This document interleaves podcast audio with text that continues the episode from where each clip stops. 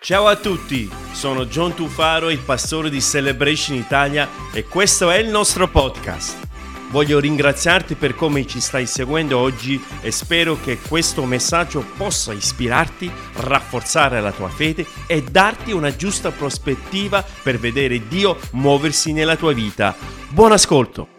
Molto velocemente voglio parlarvi della gratitudine. Voglio parlarvi della gratitudine, essere grati anche in mezzo ad una crisi, anche in mezzo a delle situazioni difficili. Noi dobbiamo avere un cuore grato, un cuore che comunque e sempre ringrazia Dio.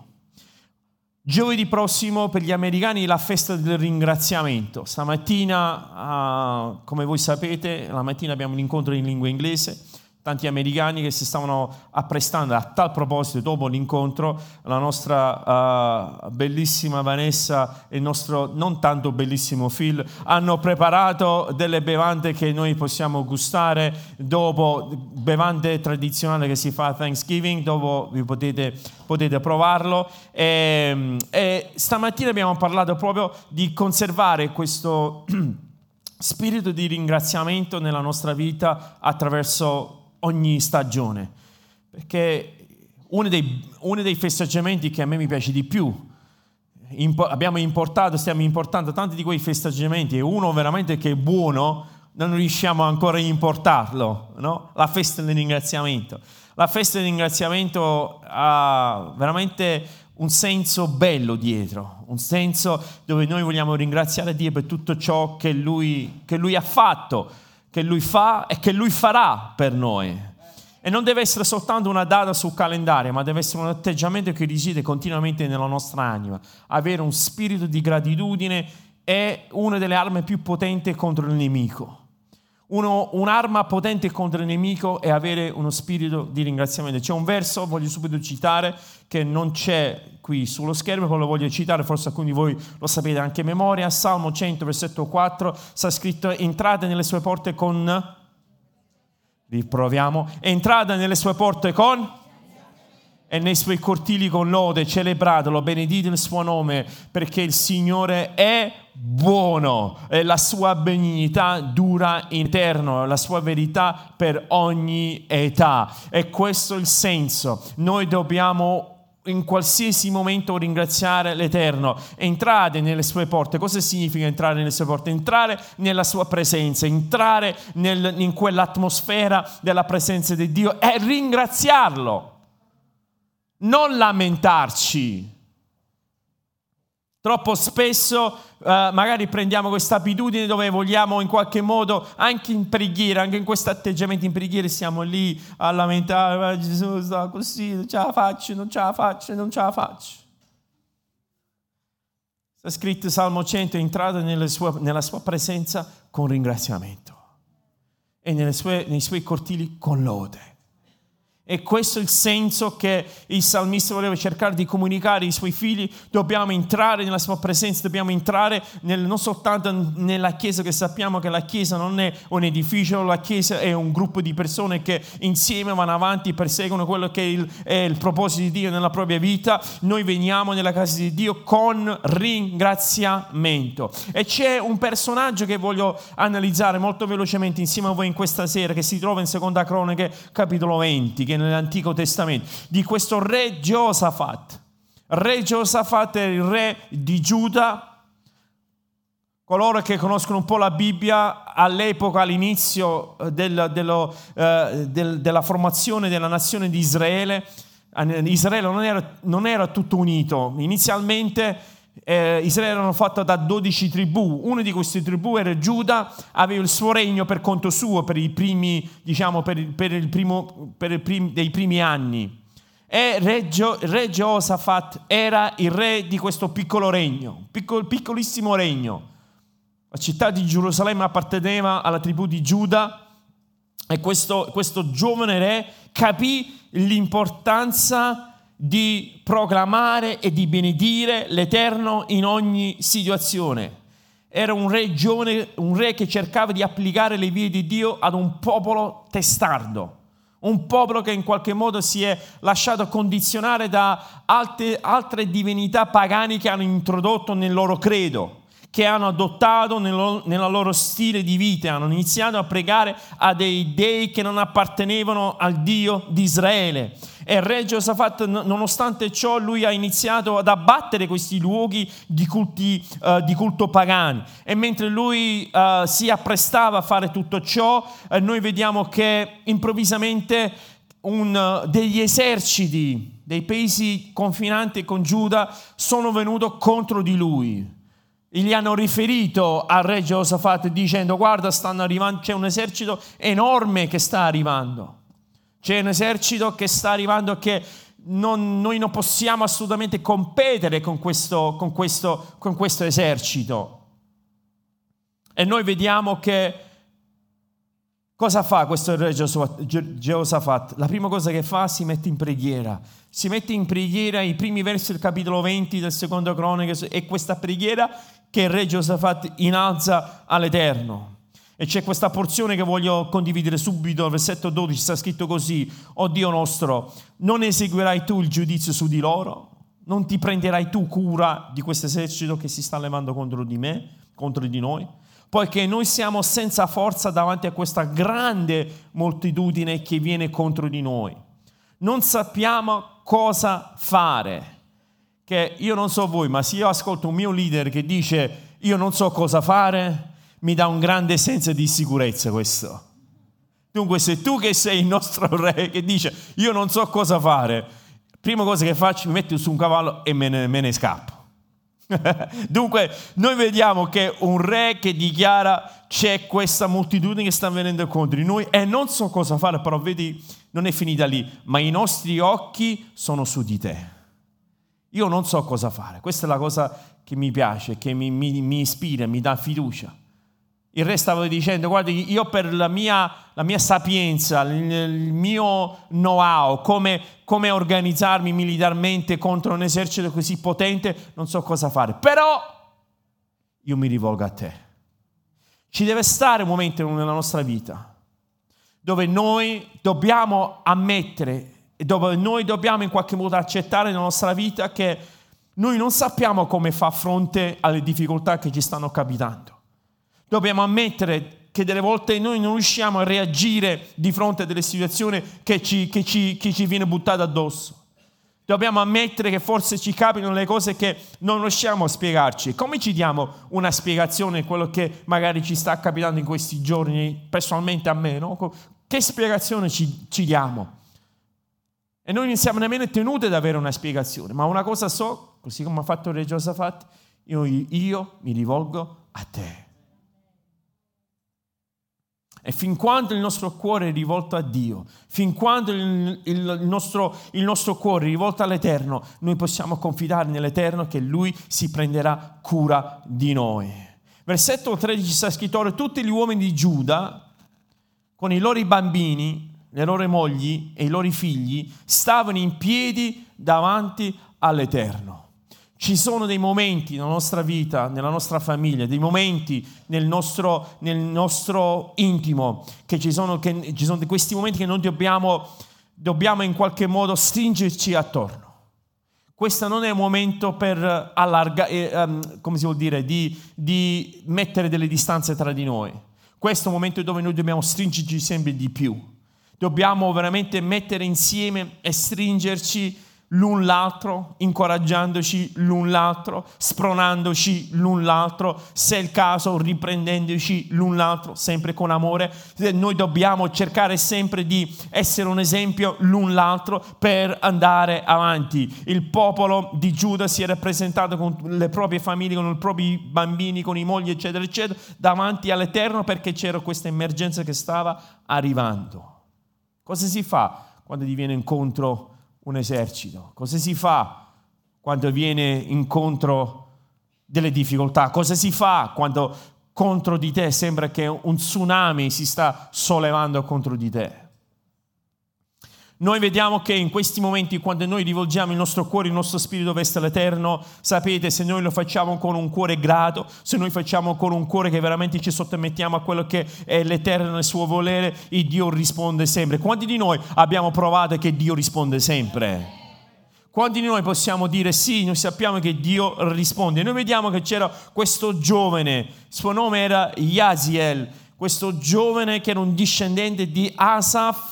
Coloro che conoscono un po' la Bibbia sa che Asaf era uno dei coautori insieme a Davide dei tanti salmi che furono scritti nei libri dei salmi. Dunque questa stirpe, diciamo, reale, questo giovane che era discendente di Asaf, un levita, un sacerdote, il suo spirito era sintonizzato con il cuore di Dio e lui parlava da parte di Dio. Ecco perché è importante avere intorno a noi persone che possono dire ciò che Dio vede nella nostra vita. Giosafat aveva questo giovane attorno a lui e questo giovane si è elevato e ha dichiarato: vi dico io l'Eterno cos'è che vuole dire a noi come popolo.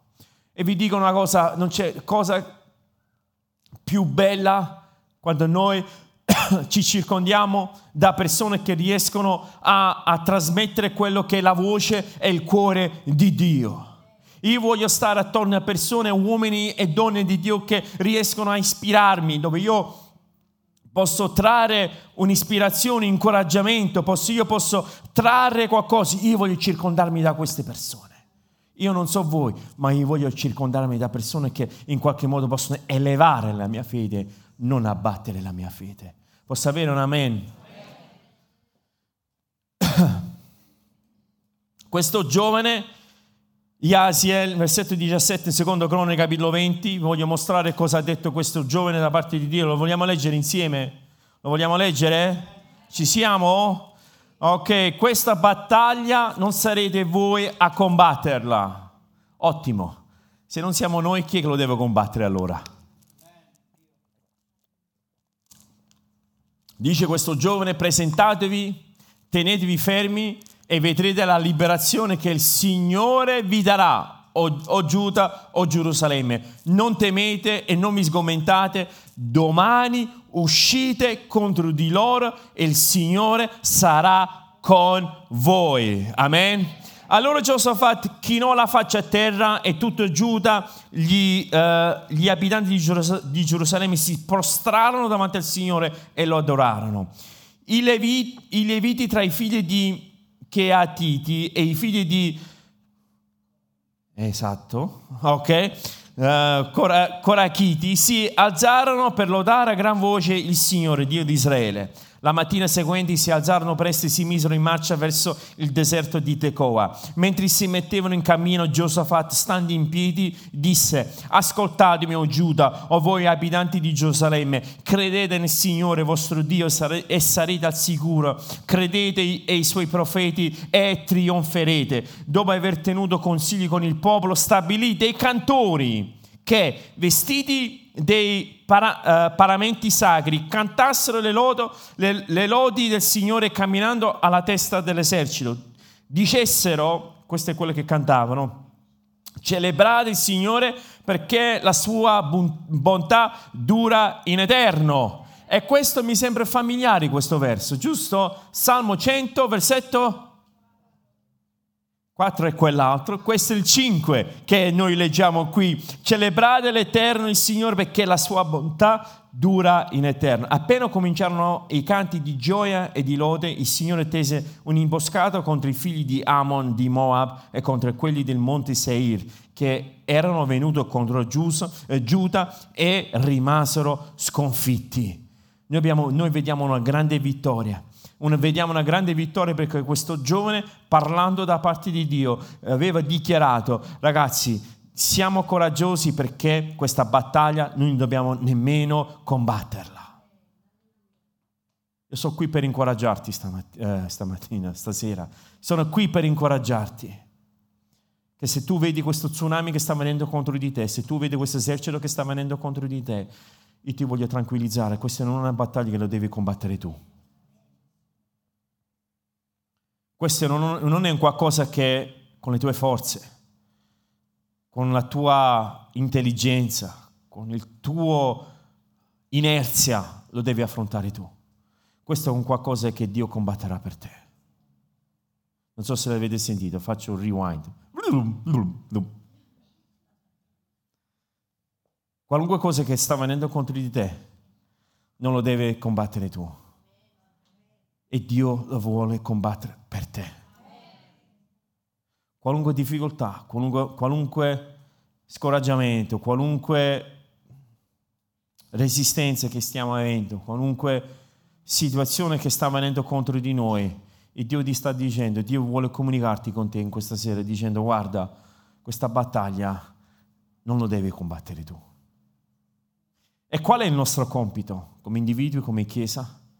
È di permettere a Dio di combattere questa battaglia. Sai cosa succede spesso? Che noi, con le nostre azioni, con il nostro pensiero, con le nostre parole, diciamo a Dio: io non ho bisogno di te, questa è una cosa che lo devo vedere io. Invece Dio sta dicendo: perché non ti fidi di me? Perché non metti i tuoi pesi su di me? Perché non permettere che io possa sbrigarmi questa situazione per te? C'è questo esercito che sta venendo contro, c'è questa marea di persone che sta venendo contro, c'è questa situazione che si sta presentando contro. Cos'è che dobbiamo fare? Come dobbiamo superare i nostri nemici? Come dobbiamo superare le nostre difficoltà, le nostre problematiche? Ci sono 3 punti molto veloci che voglio sottoporvi. Il numero 1 è questo. Disse questo giovane al re Giosafat, disse: tenetevi fermi e vedete. La prima cosa è prendere posizione. Noi dobbiamo prendere posizione.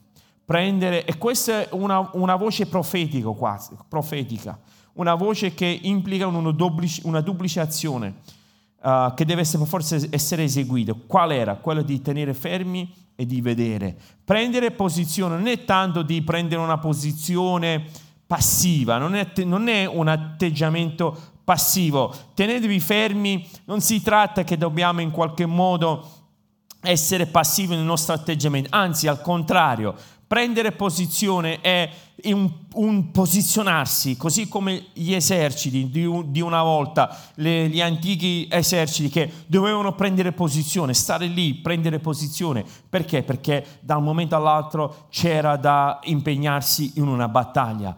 E Dio ci sta dicendo la stessissima cosa. Nel mondo spirituale, nella nostra fede, dobbiamo prendere posizione. Ci sono delle cose nella nostra vita, in quello che ci capita, in quello che ci circonda, dobbiamo prendere una posizione. Non possiamo essere passivi, non possiamo lasciare che magari la cultura di questa società, di questo mondo, possa avere diciamo, la buona su di noi.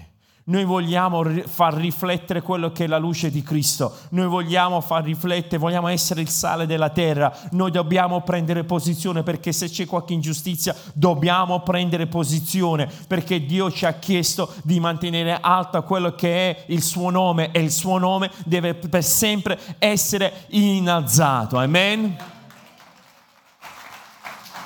Come Chiesa, come individui, come famiglia, ci sono le cose che noi dobbiamo prendere posizione. Ci sono le cose dove noi dobbiamo dire: no, in questa casa si fa così.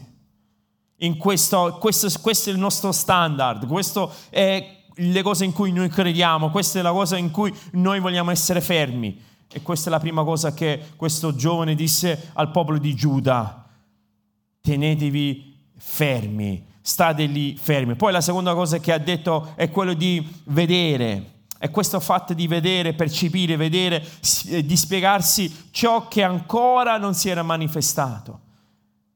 Questo giorno stava dicendo a questo popolo: guarda, guarda, perché io sto per fare qualcosa di meraviglioso. Tenetevi fermi, prendete posizione e guardate, perché io sto per fare qualcosa di meraviglioso. Noi questo è l'atteggiamento che dobbiamo avere. Quando noi stiamo per affrontare qualcosa di difficile, quando noi stiamo per affrontare un percorso così come stiamo affrontando noi, quando tu nella tua vita personale hai deciso di intraprendere questo cammino di fede, devi stare fermo, Devi essere risoluto nella tua decisione, devi mantenere fede a quelle che sono le promesse di Dio, devi mantenere fede a quelle che sono le promesse della sua parola, perché Dio non ti abbandonerà mai, ma tu devi prendere posizione. Posso avere un amen? Secondo punto che voglio condividere con voi è che primo dobbiamo prendere posizione, secondo dobbiamo prendere coraggio. È stato detto da questo giovane al popolo di Giuda, diceva: non temete, non temete e non vi sgomentate, non temete, non temete. Spesso la paura paralizza ancora più del pericolo stesso. Questo è un meccanismo che è padroneggiato dal diavolo, dal nemico, per impartire paura nella nostra anima, rendendola incapace di agire, quindi immobilizzando la propria capacità di pensare e di agire, perché incuto la paura. Spesso capita che le persone hanno paura della paura. Spesso le persone capitano che hanno la paura della paura, cioè non tanto poi quella cosa in sé per sé, ma solo il pensiero va a immobilizzare le persone, come mia figlia Adriana che ha paura dell'ascensore. Solo lei ha paura dell'ascensore, qualcun altro che ha paura dell'ascensore? Ok, ci sono Gianluca, ci sono parecchie persone che hanno paura dell'ascensore. Solo l'idea di andare in un ascensore la fa terrorizzare, che poi non è niente. Però non lo vuole provare. Delle volte l'idea della paura va a immobilizzarci, l'idea della paura. Cioè il stesso concetto. E il nemico mette quello... Ovviamente non è il caso di dire, però delle volte le cose serie, il nemico ci mette quella paura dentro di noi che non ci permette veramente di entrare nel nostro proposito. Ma noi dobbiamo, per sconfiggere quello che ci sta venendo contro di noi, dobbiamo prendere posizione, dobbiamo prendere coraggio, non dobbiamo temere, perché se Dio è con noi, chi sarà contro di noi? E l'amore perfetto cosa fa? Scaccia via ogni paura. Quando abbiamo l'amore di Cristo nella nostra vita, ogni paura riusciamo a superarlo. Terzo punto che voglio condividere con voi: il primo, prendi posizione; il secondo, prendi coraggio; il terzo, prendi la decisione, cioè agire su quello che dobbiamo fare. Il giovane disse al popolo di Giuda: domani uscite contro di loro. Sapete, ci sono delle cose che delle volte noi dobbiamo affrontare. Ci sono delle situazioni che magari siamo lì, in qualche modo siamo titubanti, diciamo, e non prendiamo delle decisioni che abbiamo bisogno di prendere. Il nemico cerca di convincerci, va bene, ma che fa? Ma in effetti non è così. Se ci sono dei sentimenti, dobbiamo affrontare la gelosia, dobbiamo affrontare l'amarezza, dobbiamo affrontare la depressione, dobbiamo affrontare un comportamento tossico che non fa altro che farci stare male. Dobbiamo affrontare, non possiamo in qualche modo lasciarlo lì appeso che magari forse un giorno si risolverà. Questo giovane disse al popolo di Giuda: domani voi dovete scendere. Altra cosa che fa il nemico, cerca di posticipare. Va bene, fa niente, domani, un altro giorno, settimana prossima, l'anno prossimo, quando accadrà questo. Ci sono delle cose, soprattutto delle cose negative che sussistono nella nostra vita, che ha bisogno, che noi lo dobbiamo assolutamente affrontare. Se nella tua vita stai affrontando un momento difficile nella tua vita, qualunque cosa essi sia, la depressione, l'ansietà, la paura, l'insicurezza, queste sono cose che si devono affrontare e sono cose che dobbiamo mettere ai piedi di Dio, e se è il caso dobbiamo anche cercare veramente un aiuto delle persone che veramente ci possono aiutare, e se è il caso anche dei professionisti, perché noi abbiamo bisogno, che noi dobbiamo assolutamente avere, come dice la parola di Dio, la mente di Cristo. Dobbiamo veramente in qualche modo a risolvere delle situazioni sospese nella nostra vita. Amen.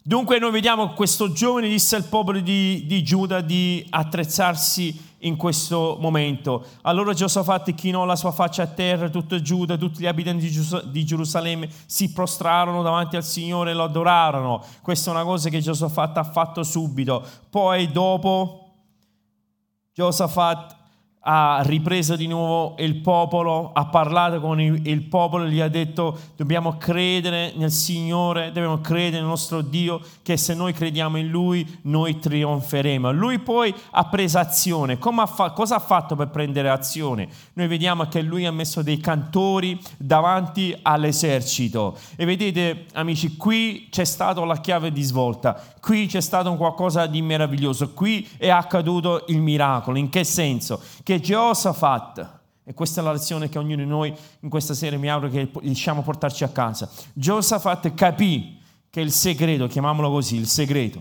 di sconfiggere il nemico non è di combattere la battaglia sullo stesso livello del nemico, ma Giosafat capì per vincere le battaglie che lui aveva bisogno di portarlo non al livello dei nemici, ma a livelli celesti. Lui capì che la battaglia non è che va combattuto spada contro spada, arco contro arco, giavellotto contro giavellotto. Lui capì che la vera vittoria si poteva avere soltanto se lui portava questa battaglia in un'altra atmosfera, cioè nei luoghi celesti. La Bibbia ci insegna che il nostro combattimento non è contro carne e sangue, non è contro le persone, non è contro l'odio. Noi non possiamo sconfiggere l'odio con l'odio. Questa è una cosa che ci insegna la Bibbia, ma una cosa che disse anche una volta il reverendo Martin Luther King. Noi non possiamo sconfiggere l'odio con l'odio. Non possiamo sconfiggere la violenza con la violenza. Non possiamo sconfiggere la cattiveria con la cattiveria. E questo è un qualcosa che ultimamente noi vediamo, grazie anche all'avvento dei social, dove le persone in qualche modo si scagliano, ci sono delle cattiverie e magari noi pensiamo che il miglior modo di difenderci è quello di attaccare nel medesimo modo. No! La Bibbia, la parola di Dio ci insegna che dobbiamo portarlo su un altro livello, portarlo nei luoghi celesti. Lasciamolo che Dio, e lo portiamo in preghiera davanti a Dio, e noi certamente avremo la vittoria in preghiera e davanti a Dio. Amen. E noi vediamo che la vittoria aveva un suono. La vittoria aveva un suono un particolare. Vediamo che Giosafat capì che questa battaglia non deve essere combattuta con la spada, ma deve essere combattuta con il ringraziamento e la lode e il canto e l'adorazione davanti a Dio. Ci sono delle battaglie, ci sono delle difficoltà che solo Dio veramente le può risolvere, che solo Lui può girare, solo Lui può cambiare. Ci sono delle situazioni nelle vite delle persone che hanno bisogno di una liberazione e solo Dio lo può fare, solo Lui può girare. E cosa ha questo suono? È tempo che le nostre grida di gioia precedono le cose tangibili, le cose che vengono a sussistere. Noi dobbiamo in qualche modo anticipare, così come ha fatto Giosafat, che lui mise i cantori davanti all'esercito. Vedete che per lui la cosa più importante non erano le spade, la cosa più importante era la preghiera. Era la preghiera che avevo posto davanti all'esercito. Io vi voglio invitare, amici, vi sto pregando, vi sto supplicando. Noi vogliamo essere un popolo di preghiera, perché con la preghiera vedremo le vittorie. Con la preghiera, fidandoci nelle mani di Dio, possiamo vedere la gloria di Dio. Possiamo vedere la gloria di Dio. La vittoria ha un suono. La vittoria spesso in qualche modo viene prima percepito, magari successivamente poi vissuto. Magari alcuni di voi che avete praticato di sport, soprattutto magari quelli individuali, no? Dove sei tu contro qualche situazione che magari ti sentivo che la vittoria era lì. Tu magari te lo avvertivi prima, o magari con qualche altro sport dove te lo sentivi che la vittoria stava arrivando. In qualche modo tu lo percepisci prima. È la stessa cosa anche nel mondo spirituale, lo percepiamo, lo sentiamo prima. Attraverso qualsiasi situazione dobbiamo proteggere questo atteggiamento grato, questo atteggiamento di mettere davanti a Dio un ringraziamento, un canto, un suono, dove noi diciamo: sì Signore, noi te vogliamo già ringraziare da adesso, prima ancora che io veda la manifestazione della mia vittoria. La è la chiave della svolta. Quando noi anticipatamente iniziamo a ringraziare Dio. Padre Santo, io ti ringrazio perché sento ancora il dolore, ma io voglio dichiarare guarigione nella mia vita nel nome di Gesù.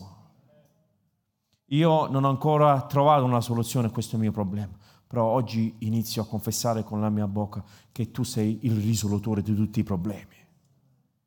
Io so che non ho ancora una soluzione a quest'altra situazione, ma io so e dichiaro che oggi ho la vittoria. Voglio mostrarvi una cosa in Prima Tessalonicesi, capitolo 5, versetto 16. Leggiamolo insieme. Sta scritto: siate sempre allegri. E non sto parlando dell'allenatore della Juventus. Siate sempre allegri, ok? Dì alla persona a fianco a te: sei sempre allegro. Dai, ti voglio vedere sempre allegro. E se te lo sta dicendo tua moglie, fa così con la testa, fidatevi.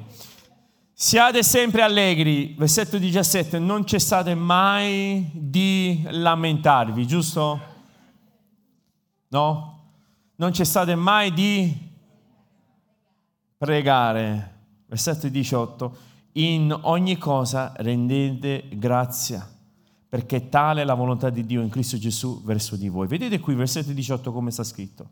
Sta scritto in ogni cosa, non sta scritto per ogni cosa. È una bella differenza. Non è che per qualsiasi cosa che mi sta capitando, oh, mi sono rotto anche la spalla, ho ancora tante ossa nel mio corpo, voglio rompere anche tutte le altre ossa. Io ti rendo grazie. Non siamo mica massichisti, no? Noi vogliamo in qualche modo rendere grazie a Dio in ogni cosa. Qualsiasi cosa in cui noi stiamo dentro, ci è capitato o ci siamo fatto capitare, noi comunque vogliamo rendere sempre grazia. Voglio che notate questa differenza. In ogni cosa rendete grazia. In ogni cosa. In ogni cosa. In qualsiasi cosa che ti stai trovando. Giosafat aveva specificamente dato istruzione all'esercito di cantare, confessare, celebrare il Signore perché la sua bontà dura in eterno. E questo secondo me deve essere il nostro cuore, quello di dire: Signore, io voglio confessare, voglio dire davanti all'esercito, davanti alla spada, davanti ai carri, ai cavalli, io voglio mettere davanti a te la mia lode e il mio ringraziamento. Quando siamo tornati all'ospedale martedì, siamo arrivati a casa, ci siamo messi in preghiera, la prima cosa che ho detto è stata proprio questo: Padre Santo, io ti ringrazio. Io ti ringrazio perché tutto sommato c'è la benedizione di Dio sulla nostra vita. Perché io so che stiamo andando nella direzione giusta. Io so che con te avremo sempre la vittoria. Perché sapete, amici, quando inizi a cantare, le cose accadono. Anche metaforicamente sto parlando. Quando tu inizi a cantare, quando tu inizi a avere un cuore grato, quando tu inizi a avere un cuore che stai ringraziando Dio, le cose, l'atmosfera cambia, le cose cambiano attorno a noi. Perché? Perché la lode è un'arma data da Dio che è a nostra disposizione, confonde, destabilizza e disinnesca il nemico. Vedete il nemico? Hanno sentito i cantori che stavano arrivando, hanno sentito queste persone che stavano cantando, anziché un grido di guerra, hanno sentito un grido di lode e erano destabilizzati, erano confusi. E vediamo, hanno iniziato a combattere tra di loro, lo potete leggere, hanno iniziato a combattere tra di loro e si sono uccise tra di loro perché il nemico era confuso. Il nemico non riesce a comprendere cosa significa la lode e l'adorazione. Il nemico si trova spiazzato quando noi iniziamo a lodare Dio, a ringraziare Dio anche con le ossa rotte, anche con le difficoltà, anche senza avere magari un risultato tangibile. Quando noi iniziamo a ringraziare Dio, il nemico viene disinnescato nei nostri confronti. Vi voglio dire, funziona. Vi voglio invitare di fare la stessa cosa, amici. Confidiamo nell'Eterno. Quando riconosciamo e leviamo Dio nel mezzo della nostra crisi, in realtà stiamo consegnando la battaglia al Dio Onnipotente. Vi ricordate quello particolare episodio che è caduto a Paolo e Sila in prigione? Ve lo ricordate? Non so quanti di voi vi ricordate, in Atti capitolo 16. Sta scritto che verso la mezzanotte Paolo e Sila cosa hanno fatto? Ha iniziato a incolparsi. Ma Paolo, vedi dove vai tu succede così ogni volta. Non ci voglio venire più. Sta scritto così. Sila forse per caso ha detto, vedi Paolo sempre, oppure Paolo a Sila, ma io lo sapevo che non devo portare a te Sila. Sentivano, no, sta scritto questo. Si incolpavano, si lamentavano.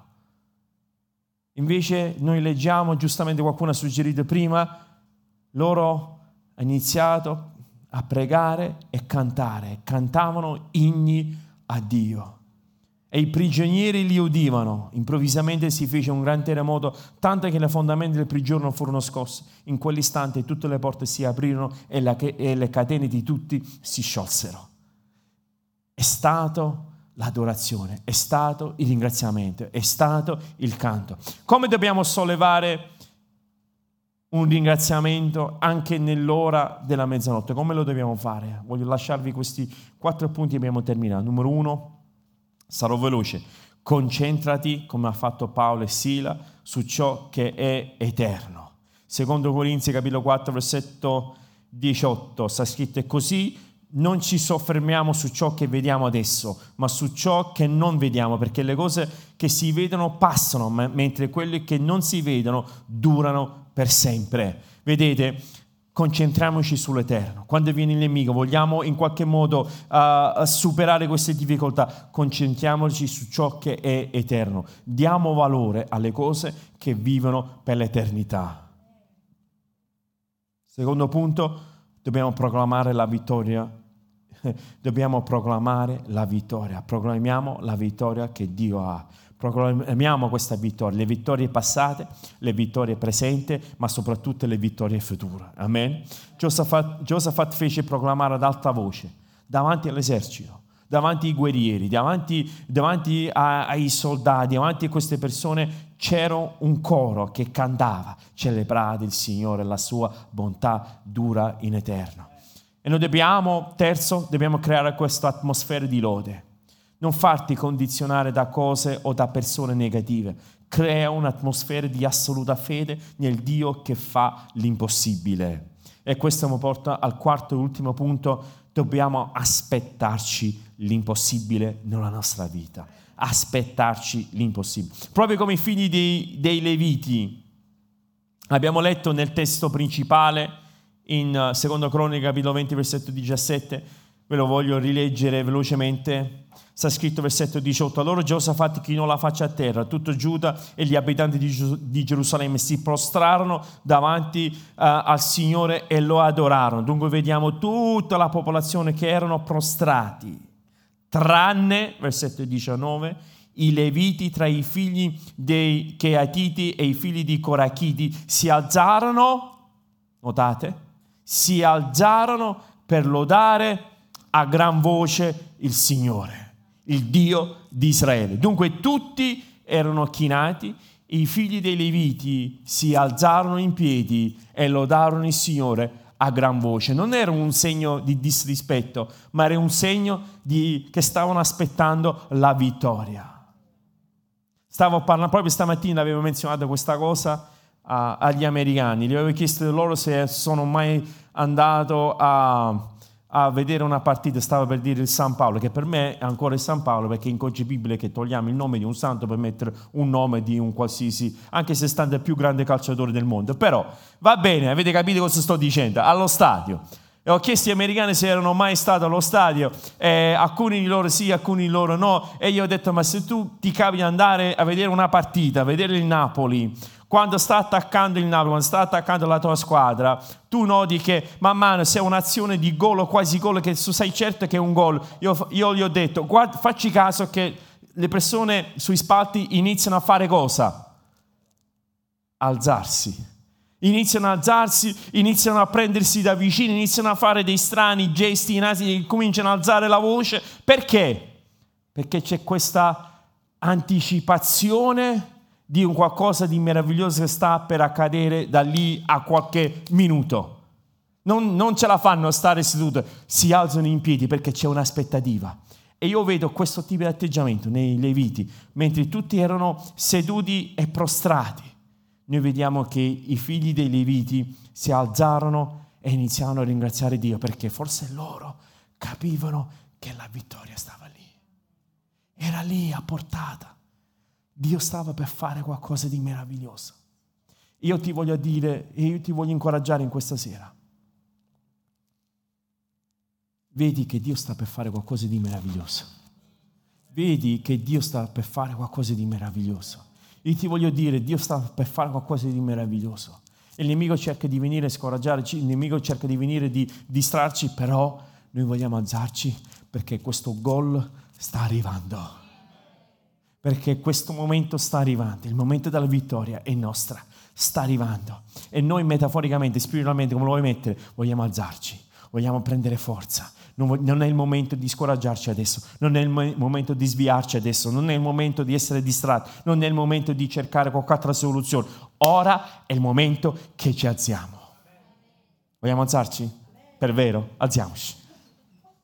Vogliamo alzarci e vogliamo venire con questo atteggiamento in questo momento. Mentre mi sta raggiungendo la worship, voglio dirvi questo.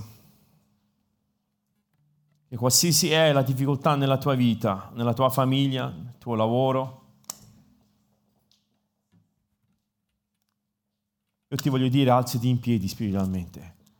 Non è il momento di rilassarti, non è il momento di scoraggiarti, non è il momento di vergognarti. Ora è il momento dove noi prendiamo posizione. Ora è il momento dove noi, come fece Giosafat, ha mandato davanti all'esercito un canto, un'adorazione, una voce. Come ho detto, ha capito che la battaglia non andava fatta con la spada. La tua battaglia non devi ripagare l'odio con l'odio, non devi ripagare la cattiveria con la cattiveria. Io ti voglio chiedere in questa sera se ci sono le persone che stanno mettendo cattiveria nella tua vita, nella tua famiglia. Rispondi con la preghiera. Rispondi ringraziando Dio. Se c'è una crisi nel tuo lavoro, se c'è una crisi nelle tue finanze, se c'è qualcosa, inizia a lodare Dio, inizia a ringraziarlo. Signore, io ti ringrazio. Come da questo momento io so che io troverò grazia davanti a te e tu mi darai le risposte. Mandi davanti al tuo nemico la presenza stessa di Dio. Mandi davanti a lui quello che è la presenza di Dio. Leggiamo questo verso, l'ultimo verso, ma leggiamolo insieme. Efesini capitolo 3, versetto 20. Sta scritto: sia gloria a Dio che per mezzo della sua straordinaria potenza che agisce dentro di noi, lui può fare molto di più di quanto noi oseremo soltanto a chiedere o a pensare. Se tu stai pensando una cosa, sta scritto qui, Dio, lui vuole fare al di là di più di quello che tu pensi. Lui può fare di più di quello che tu pensi, infinitamente di più di ciò che domandiamo, desideriamo o speriamo. Ma perché? Perché a lui sia la gloria nella Chiesa e in Cristo Gesù in ogni momento e per sempre. Il tutto suo popolo dichiara amen, amen, Amen. Cantiamo questo canto e mentre cantiamo questo canto dichiara vittoria nella tua vita, dichiara vittoria nel tuo spirito, dichiara vittoria nella tua situazione, dichiara vittoria nella tua malattia, dichiara vittoria nel tuo lavoro, nelle tue relazioni, nel nome di Gesù. Spero che questo messaggio sia stato di benedizione per te. Se ti fa piacere, iscriviti al nostro podcast, così nel tuo feed appariranno gli episodi più recenti. E seguici cliccando sul link in descrizione, rimanendo connesso con tutte le nostre attività. Ti do appuntamento al prossimo podcast di Celebration Italia.